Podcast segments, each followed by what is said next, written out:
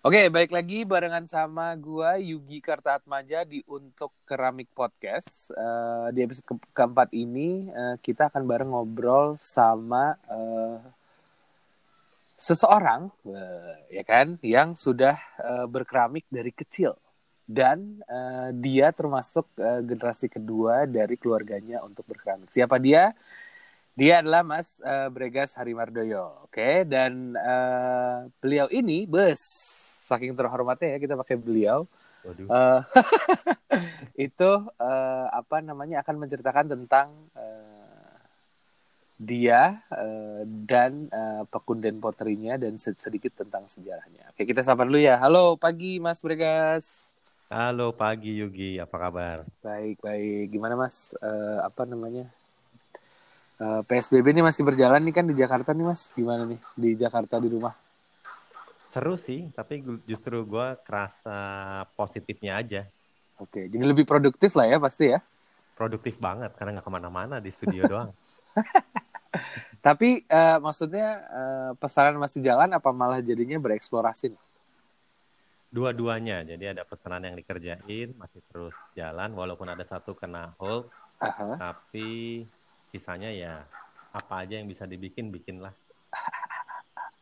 Berarti alhamdulillah ya masih masih bergerak terus ya kalau dari segi uh, pesanan gitu-gitu. Eksplorasi juga akhirnya jalan gara-gara sering di rumah ya. Iya, betul. Oke. Nah, buat yang uh, kalian yang belum tahu, Mas Bregas ini adalah pemilik dari Pekunden Pottery. Nah, uh, nanti dia akan cerita tentang Pekunden Pottery-nya sendiri nih, Mas. Uh, mungkin banyak orang yang ada yang tahu mungkin, tapi bahkan ada beberapa yang belum tahu karena kita aja Maksudnya gue aja sendiri personal baru ketemu Mas Bregas sekitar setahun yang lalu kan. Akhirnya kita ketemu dan ngobrol. Uh, dan kemarin sempat bercerita banyak hal-hal yang sebenarnya, wih, cool juga nih gitu. Jadi boleh Mas diceritain sedikit tentang uh, Pekunden Pottery ini dan kenapa uh, bisa sampai jadi generasi kedua nih. Oke, gue mulai ya langsung aja ya. Boleh, silakan. Kalau Pekunden itu justru yang panjang itu justru sejarahnya. Jadi okay. Bokap gua nih yang mulai dulu. Jadi dia mulai bikin studio keramik itu sekitar tahun delapan puluh lima. Waduh, belum lahir gua, Mas. Gua baru tiga tahun. Oke. Okay. Terus terus. Jadi delapan puluh lima itu awalnya. Jadi bokap gua kan background-nya teknik sipil ah. dari Semarang. Yes. Nah, nyokap gue juga sama. Nah, begitu mereka tinggal di Jakarta tahun delapan puluhan, uh-huh.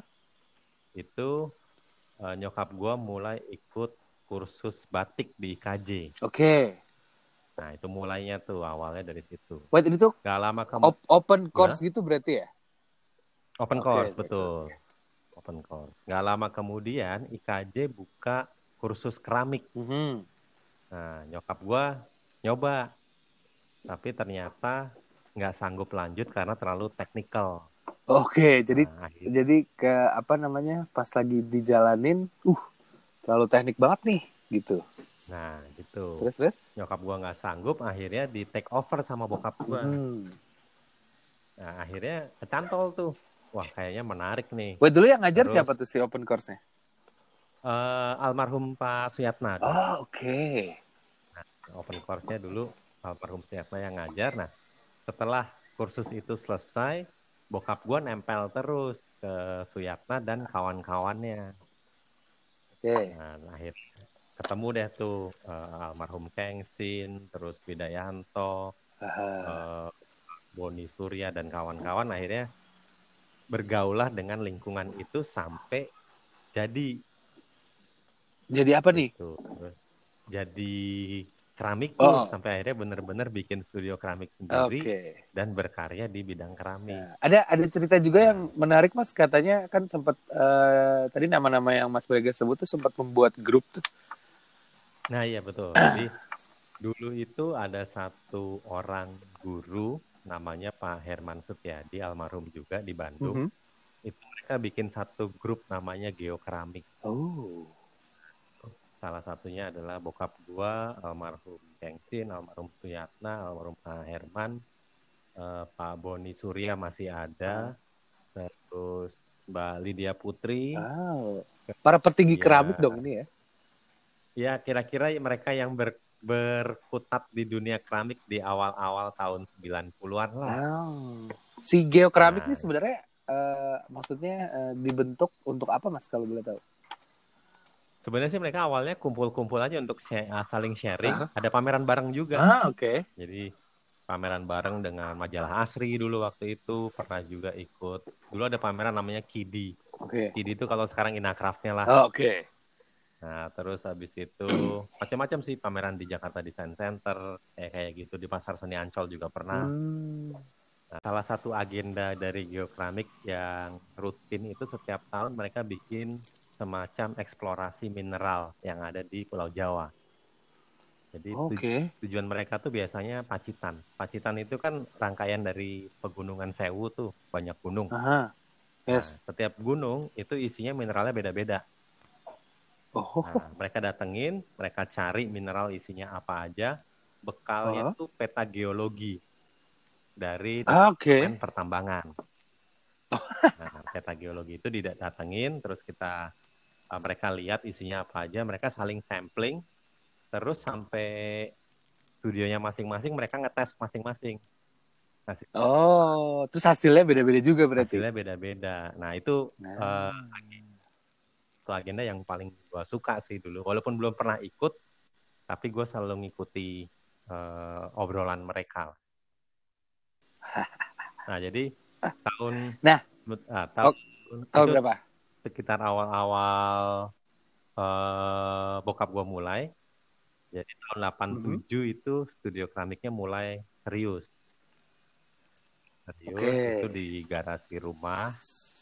Terus habis itu sempat bikin studio yang agak besar itu di ada dulu ada semacam uh, workshopnya bokap gue tuh dulu workshop kusen aluminium karena bokap dulu uh, kontraktor aluminium. Nah itu di okay. convert jadi uh, studio keramik. Nah dari situ studio keramik bokap gue tuh mulai jadi playground gue.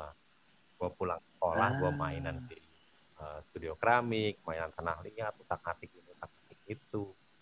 Jadi okay. awalnya gue ketemu dengan studio keramik di situ. Oke. Okay. Nah, terus. Nah tapi sejarah Pekunden nih sampai sekarang jadi Pekunden nah, nih? Itu sejarah nama nih. Jadi okay. nama ini juga ada ceritanya sendiri. Jadi dulu mulainya dengan nama bokap gue Studio Keramik Hariadi. Nah, terus habis itu uh, berjalan berjalan berjalan sempat pakai nama gue.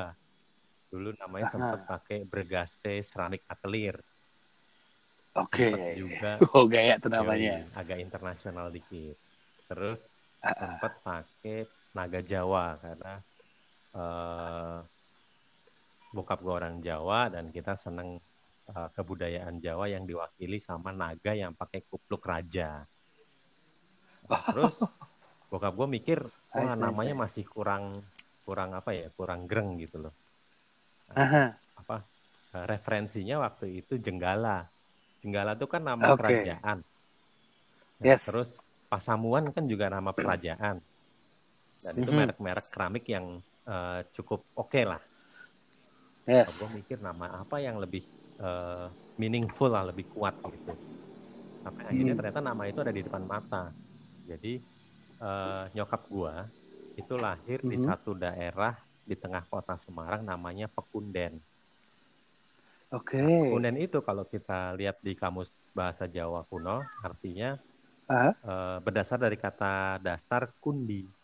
Jadi okay. Pekunden itu adalah pekundian. Tempat membuat kundi. Jadi eh, zaman dulu konon katanya uh-huh. daerah itu tuh daerah tempat orang bikin keramik. Nah, okay. walaupun sekarang udah nggak ada jejaknya karena itu persis di tengah-tengah kota Semarang dekat Simpang Lima. Oke. Okay. Nah, terus dari situ, terus, ya terus. Udah kita pakai nama itu aja kan. Nyokap gue lahir di situ dan ada sejarah hmm. rumah juga. Jadi eh, rumahnya nyokap gue yang dibangun yang dibangun oleh kakek buyut gue tahun delapan belas enam puluh delapan itu rumah uh-huh. joglo uh, konstruksi uh-huh. kayu yang tidak boleh dijual. Rumahnya nggak boleh dijual. Dijual, oke, okay. rumah okay. nggak dijual tapi lokasinya memang udah nggak nyaman buat tempat tinggal. Jadi uh-huh. rumahnya nggak jual, tanahnya kita jual, rumahnya kita pindah ke tempat gua sekarang. Uh, Jadi nice. Itu masih dipindah ke sini, masih ada di sini. Jadi eh, tempat gua sekarang juga gua namain eh, rumah Pekunden. Jadi Pekunden Pottery, eh, ah. namanya rumah Pekunden. Jadi okay. itulah sejarahnya. Dan rumah itu pun masih ada satu sejarah lagi yang buat keluarga lebih eh, kuat lagi. Jadi Aha. delapan puluh bokap gue sama nyokap gue nikah di rumah itu di Semarang. Oke. Okay. Terus okay. tahun dua ribu delapan gue nikah di rumah itu di sini. Wih. Gitu. Jadi, di rumah joglo yang di sama rumah ya joglo berarti ya? Yang sama. Jadi kayak mengulang sejarah lah. Gitu sejarah nah. namanya. Uh, Oke, okay. berarti uh, kalau misalkan uh, buat para pendengar yang pengen tahu tuh Pekunden Pottery kayak apa, boleh sambil dilihat juga di Instagramnya et pekunden pottery huruf kecil semua ya mas ya. Sambung. Sama nanti mungkin kalau misalkan ada yang penasaran banget sama si rumah joglo ini, itu ada ada fotonya nggak mas di Instagram? Uh, di Instagram ada, tapi kalau misalnya mau kesini langsung juga silahkan aja, gue kan terbuka di sini. Jadi, nah, berarti nah, inti ya abis abis P S B B berarti lo, ya. Lo search aja di Google Maps Pekunden Pottery udah ada tuh. Oke. Okay. Nah, dari si Pekunden Pottery ini kan berarti udah lama tuh Mas. Kira-kira udah berapa tahun tuh Mas dari bokap sampai ke Mas Bregas sekarang? Jadi kalau studio keramiknya sendiri sih anggaplah sudah mulai dari tahun delapan puluh tujuh. delapan puluh tujuh. delapan puluh tujuh itu sudah mulai ada ada ada studio keramik. Nah terus gue sendiri uh, seratus persen berkecimpung di sini tuh setelah lulus S M A tahun dua ribu.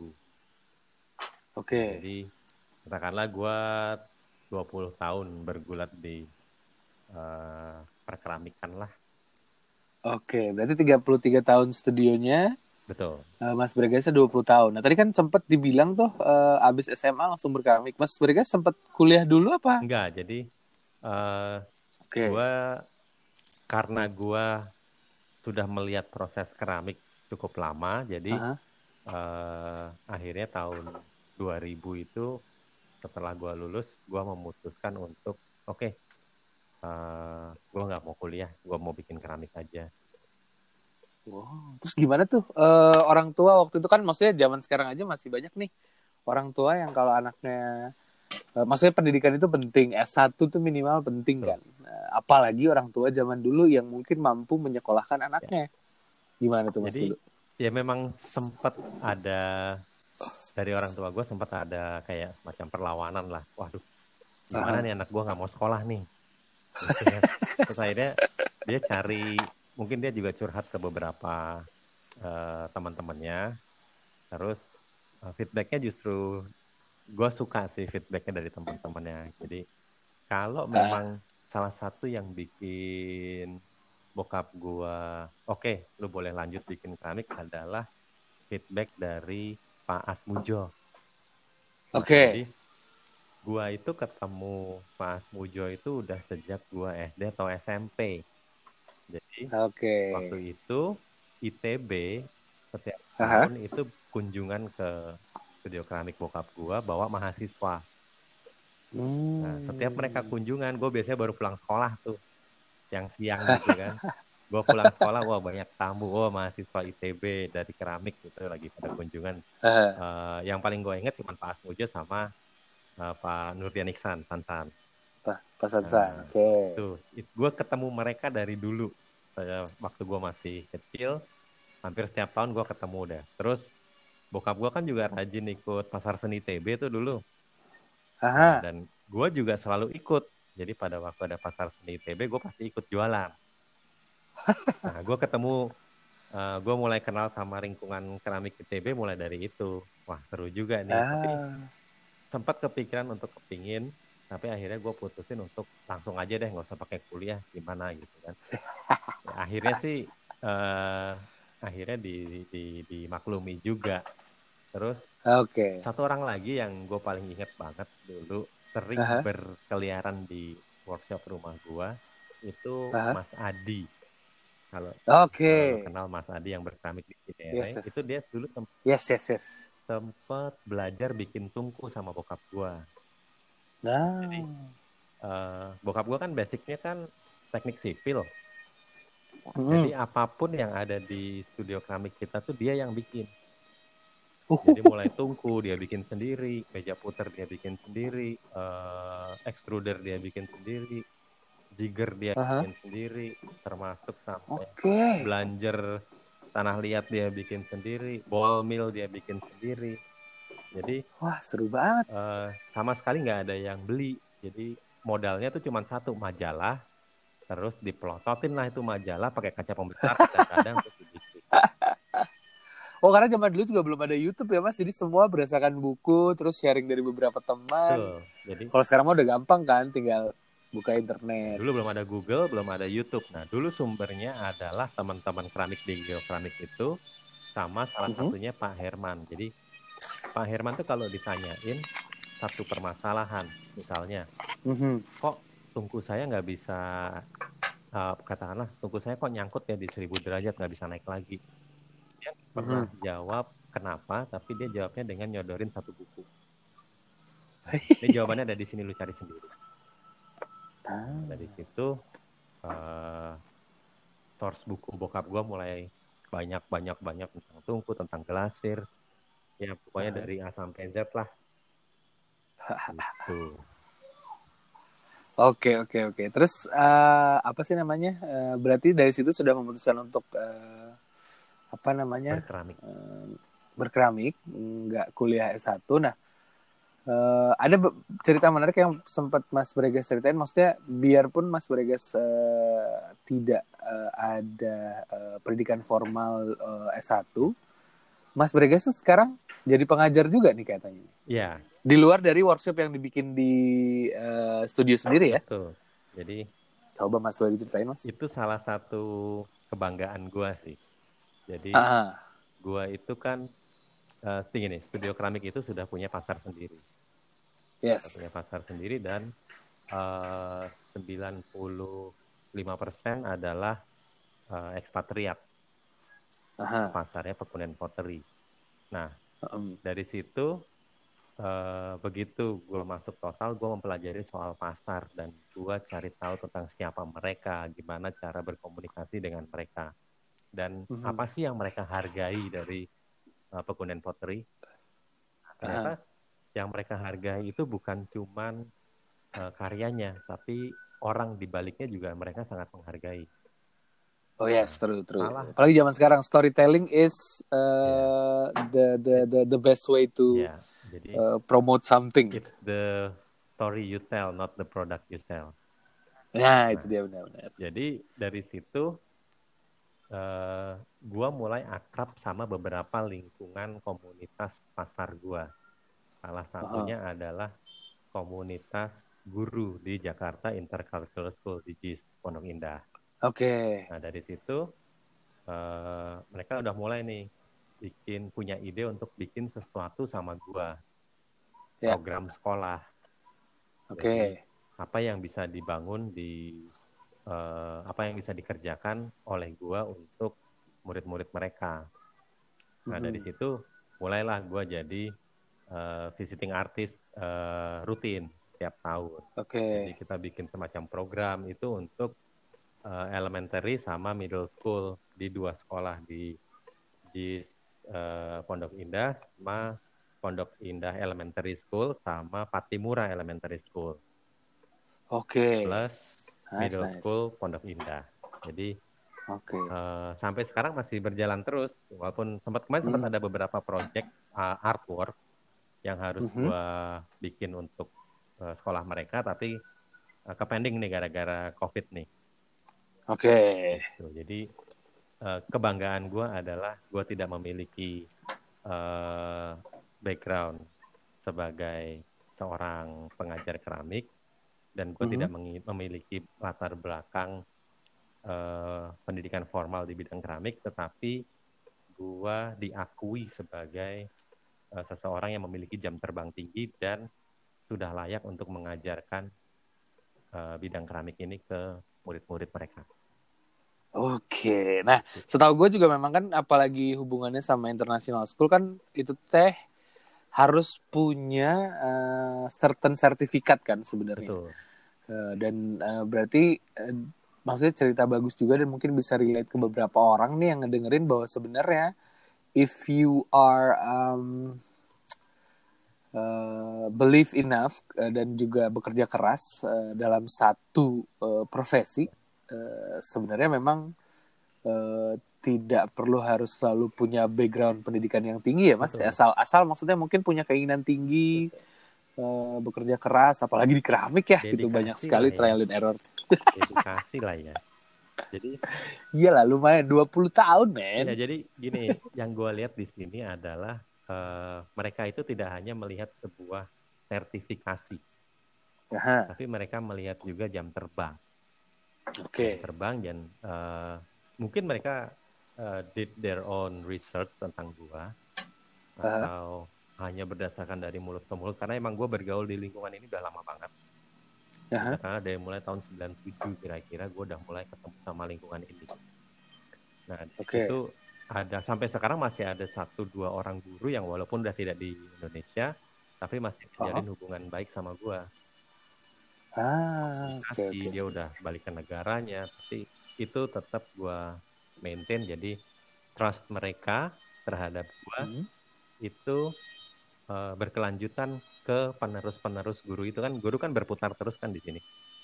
Yes. Nah, setiap tahun ada guru baru. Nah, setiap ada guru baru, informasi tentang gua juga nyampe ke guru baru itu. Ah. Nah, jadi okay, gua okay. menjalin hubungan baik dengan uh, lingkungan-lingkungan ini untuk mempertahankan apa namanya? eksistensi Pekunden Pottery di mata mereka. Oke, ya. Uh, sekali lagi buat para pendengar yang mungkin pengen tahu Pekunden Pottery kayak apa, bisa langsung di uh, at uh, Pekunden Pottery kalau mau lihat Instagramnya, dan kalau misalkan pengen tahu tempatnya di mana, googling aja ya Mas, ya, langsung ya. Ketik Pekunden Pottery langsung keluar tuh. Ya. Nah sekarang menuju ke pertanyaan kedua nih Mas, uh, dari Uh, seri season pertama sih untuk uh, keramik podcast ini. Yes. Pertanyaan kedua adalah apa sih sebenarnya arti keramik buat uh, Mas Bregas sekarang nih? Oke, okay. Ini agak dalam nih. Jadi kalau Sa- semuanya juga yang ditanya, uh pertanyaannya berat nih gitu.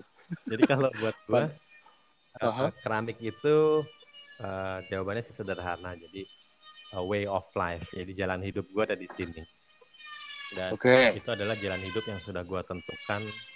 Uh, jauh hari sebelum gue mulai berkeramik mungkin ya. Jadi mm. gue masih sekolah S M A atau S M P, gue udah bisa melihat itu dan akhirnya jalan hidup ini gue tentukan pada waktu gue lulus S M A.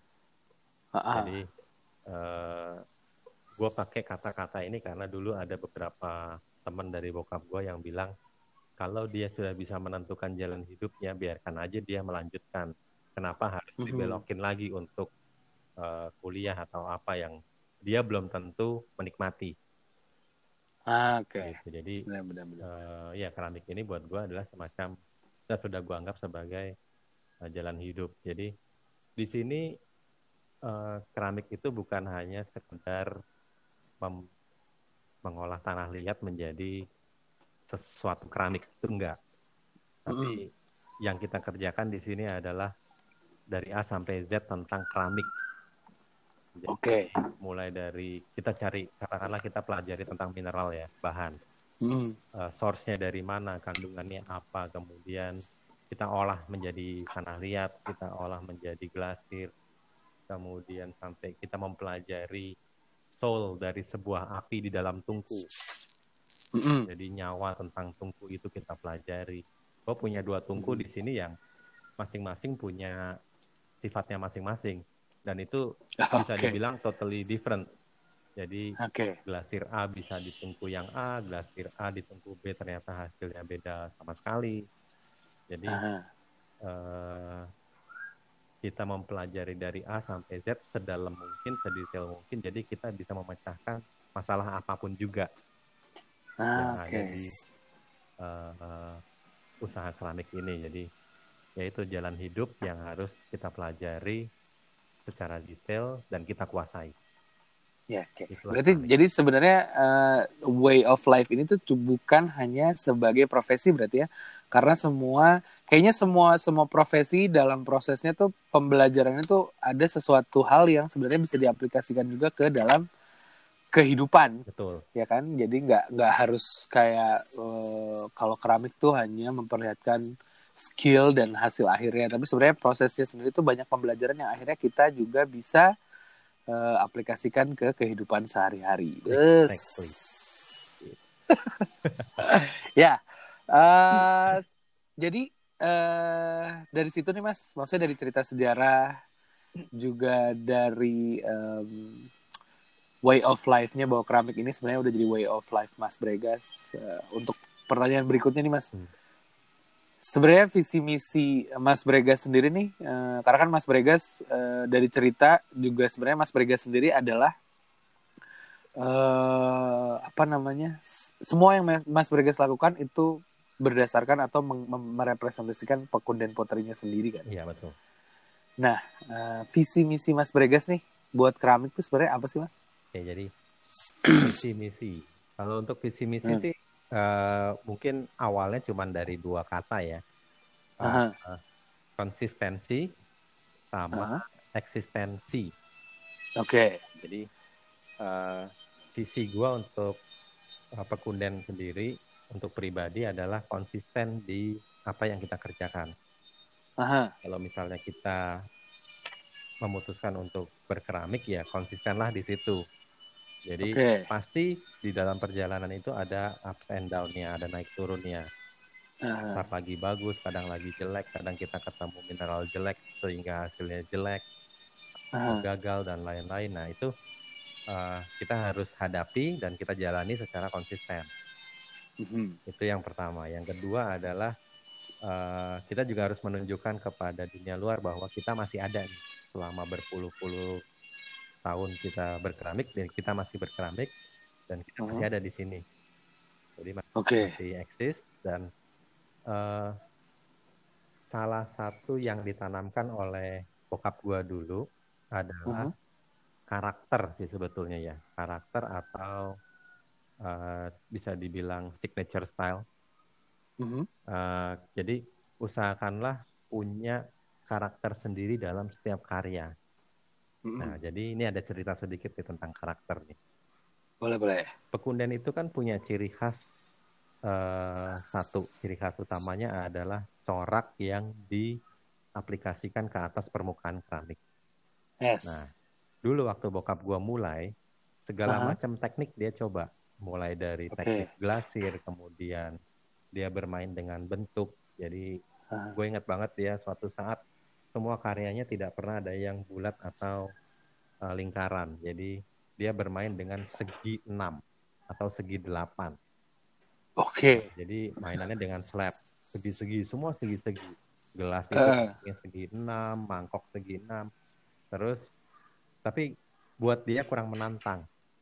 Terus okay. mulailah dia eksplorasi glasir. Mulai dari ash glaze, kemudian uh, macam-macam glasir dia coba. Aha. Tapi sama, tetap masih kurang menantang buat dia. Karena mungkin anggapan dia gini, semua orang bisa ngetes glasir. Dan mungkin juga hasilnya sama karena berdasarkan dari satu resep glasir yang sama di satu buku gitu. Aha. Nah, terus dia cari terus sampai akhirnya uh, dia ketemu sama uh, karakter-karakter dari keramikus lain. Uh-uh. Misalnya pada waktu itu Kengsin itu terkenal dengan bentuk ikannya. Uh-uh. Nah, Widayanto terkenal pada waktu awal dulu terkenal dengan benda apapun juga yang lu celup glasir miring itu hmm. Widayanto. Oke. Okay. Yes, that gitu. Jadi uh, bokap gue masih kepengen cari karakter yang kuat sampai akhirnya tahun sembilan tiga sembilan lima uh-huh. dia ketemu satu teknik namanya sgraffito. Oh, oke. Okay. Nah, itu kan kita torehkan slip atau enggop ke atas permukaan keramik, kemudian kita ukir tapi tidak terlalu dalam. Aha. Nah, jadi teknik itulah teknik sgraffito yang akhirnya kita pakai sampai sekarang. Ah. Jadi kita pakai corak-corak yang rata-rata eh, dikembangkan dari corak-corak Nusantara. Yes. Jadi ada yang tradisional banget, tapi akhir-akhir ini gue mulai ngembangkan corak-corak modern, tapi masih based on uh, Indonesian patterns, itu desain-desain Indonesia. Okay. Nah itulah uh, uh, ciri khas dari Pekunden Pottery. Mm-hmm. Dan setahun sembilan puluh lima orang melihat itu, komentarnya sudah terbentuk. Jadi komentarnya pada waktu itu yang paling gue ingat adalah Indonesia banget. Oke. Okay. Jadi dari cocok berarti ya dengan nama Pekundennya juga. Betul. Nah dari uh. itu uh, itu tertanam banget ke gua tuh. Jadi hmm. kalau bisa berkeramik itu punya karakter, punya ciri sendiri. Nah bukan gua udah menciptakan sebuah karakter. Nah sekarang tinggal gua mempertahankan karakter itu. Jadi konsisten dengan karakter. Uh-huh. Pengembangan boleh, nggak masalah. Uh-huh. Gua boleh, gua boleh kembangkan ke arah manapun juga. Tetapi gue uh-huh. berusaha untuk tidak meninggalkan uh, karakter tadi. Uh-huh. Karena kalau gue meninggalkan, gue pernah coba meninggalkan karakter. Uh-huh. Orang langsung komentar. Uh, ini bukan, bukan Pekunden gitu.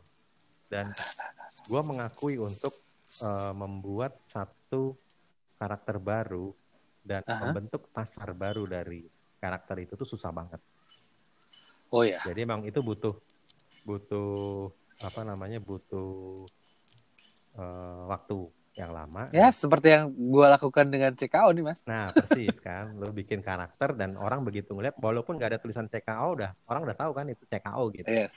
Nah itu yang uh, salah satu apa ya visinya atau misinya Pekunden itu uh, untuk keramikus-keramikus lain uh, karena di sini kan hampir tidak ada persaingan. Ya. Setiap keramikus tuh punya pasar sendiri, punya ciri sendiri. Nah, nah dari situ uh, tahun dua ribu lima belas kan mulai ada komunitas nih di antara keramikus. Dulu namanya yes. Sahabat Keramik, sekarang I D Ceramics. Itu yes. uh, tujuannya kan mengumpulkan keramikus-keramikus di satu wadah. Dan kita bisa bikin bazar bareng, kita bisa bikin pameran bareng untuk menunjukkan kepada publik bahwa setiap keramikus punya karakter yang beda, punya ciri khas mm-hmm. yang beda. Terus, terus, terus. Dan ini juga jadi pembelajaran atau buat apa? Jadi uh, apa ya tujuan juga buat keramikus lain bahwa oh ya si A bikin keramik kayak gini, si B bikin keramik kayak gini, kayaknya karakter gue masih kurang kuat deh. Keep searching aja, jadi uh, gali terus. Kalau bisa, uh-huh. bikinlah karakter sekuat mungkin di karya keramik-keramik mereka itu. Oke, nah berarti konsistensi dan eksistensi. Nah ini tuh uh, maksudnya maksudnya akan uh, Mas Bregas coba uh, untuk dilanjutkan sampai uh, Mas Bregas uh, capek mungkin ya kali udah, udah ah gue capek gitu. Atau nah ini pertanyaan tambahan nih Mas. Ada nih kira-kira Pekunden Pottery ini generasi ketiganya kira-kira ada benih-benih generasi ketiga nggak nih kira-kira? Gini, gue punya gue punya satu putra tujuh tahun sekarang, aha. namanya Yuta. Dia uh, sekarang sudah mengulang sejarah. Jadi, oke, okay. uh, studio keramik gue adalah uh, apa playground dia. Oke. Okay. Kalau pada waktu dia lagi nggak sekolah atau lagi libur atau udah pulang sekolah, dia nyusul gue ke studio, huh? terus dia main sesuatu di situ. Dan okay. gue melihat itu sebagai peluang untuk membentuk dia, tapi gue tidak memaksakan. Karena yeah, yeah, yeah, benar, benar. yang sekarang gue lihat dia senang musik. Oke. Okay. Nah dia senang banget sama musik, ya gue tinggal mengarahkan aja kan. Nah, yeah. Tapi ada satu ada satu cerita unik yang terulang lagi. Uh-uh. Pada waktu dulu gue kecil, hmm? yang paling gue seneng dari workshop keramik bokap gue adalah banyak undur-undur. Undur-undur? Nah, karena lu tau undur-undur kan? Ah iya. Binatang yang di tanah itu. Iya iya iya tahu tahu. Karena dulu banyak debu kan, uh-huh. uh, lantainya cuma semen dan banyak debu, jadi banyak undur-undur. Jadi kalau gue main ke tanah dulu kalau gue lagi bosan main tanah liat, gue nyari undur-undur, ngumpulin undur-undur. Oke. Okay. Dan ini kejadian lagi sekarang sama anak gue. Oh, jadi persis nice. Di bawah tungku gue itu karena banyak debu berpasir gitu, banyak rumah undur-undur. Hmm. Oke. Okay. Itu yang menggang, uh, salah satu cara dia gangguin gue adalah dia datang ke belakang, gue lagi kerja, dia minta dicariin undur-undur sampai akhirnya dia bisa nyari sendiri undur-undur itu. Jadi itu cerita sederhana yang yang uh, secara emosional mengikat uh, kita. Jadi mengikat tiga generasi nih. Anak gua, ah, gua. Nice. Ya. Oke, gitu. Oke, oke. Sip lah kalau begitu Mas Bregas, terima kasih banyak eh, atas waktunya. Seru banget ceritanya tentang eh, sejarah dari Pekundennya sendiri, dari generasi pertama, generasi kedua, dan hopefully generasi ketiga nih bakal ada ya Mas ya? Moga-moga. Amin. Nah, eh, lagi-lagi kalau misalkan buat yang mau eh, pengen tahu Pekunden Pottery itu eh, bikinannya kayak apa, bentukannya kayak apa, atau Mas Bregas sendiri sebenarnya mukanya kayak apa, itu bisa di at Pekunden Pottery. Dan lagi-lagi kalau misalkan mau datang nanti abis P S B B tapi ya itu di e, bisa googling aja langsung Pekunden Pottery yeah. Gitu. Dan buat yang mau e, komen itu bisa nih, gue bikinnya melalui aplikasi Anchor. Terus juga kalau misalkan mau e, apa namanya e, pengen tahu nih cerita dari salah satu keramikus yang sebenarnya kalian tahu tapi pengen tahu lebih lanjut, boleh di either di Anchor ini atau D M ke at untuk dot keramik.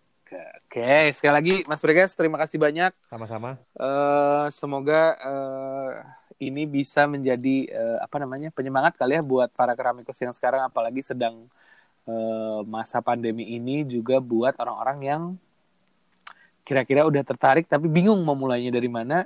Itu berarti bisa datang aja ke studio, bahkan ke studio Pekunden sendiri. Betul, kan, Mas ya. Siap. Oke, lagi-lagi terima kasih Mas. Sama-sama, Gi. Sampai bertemu lagi di podcast berikutnya. Thank you Mas.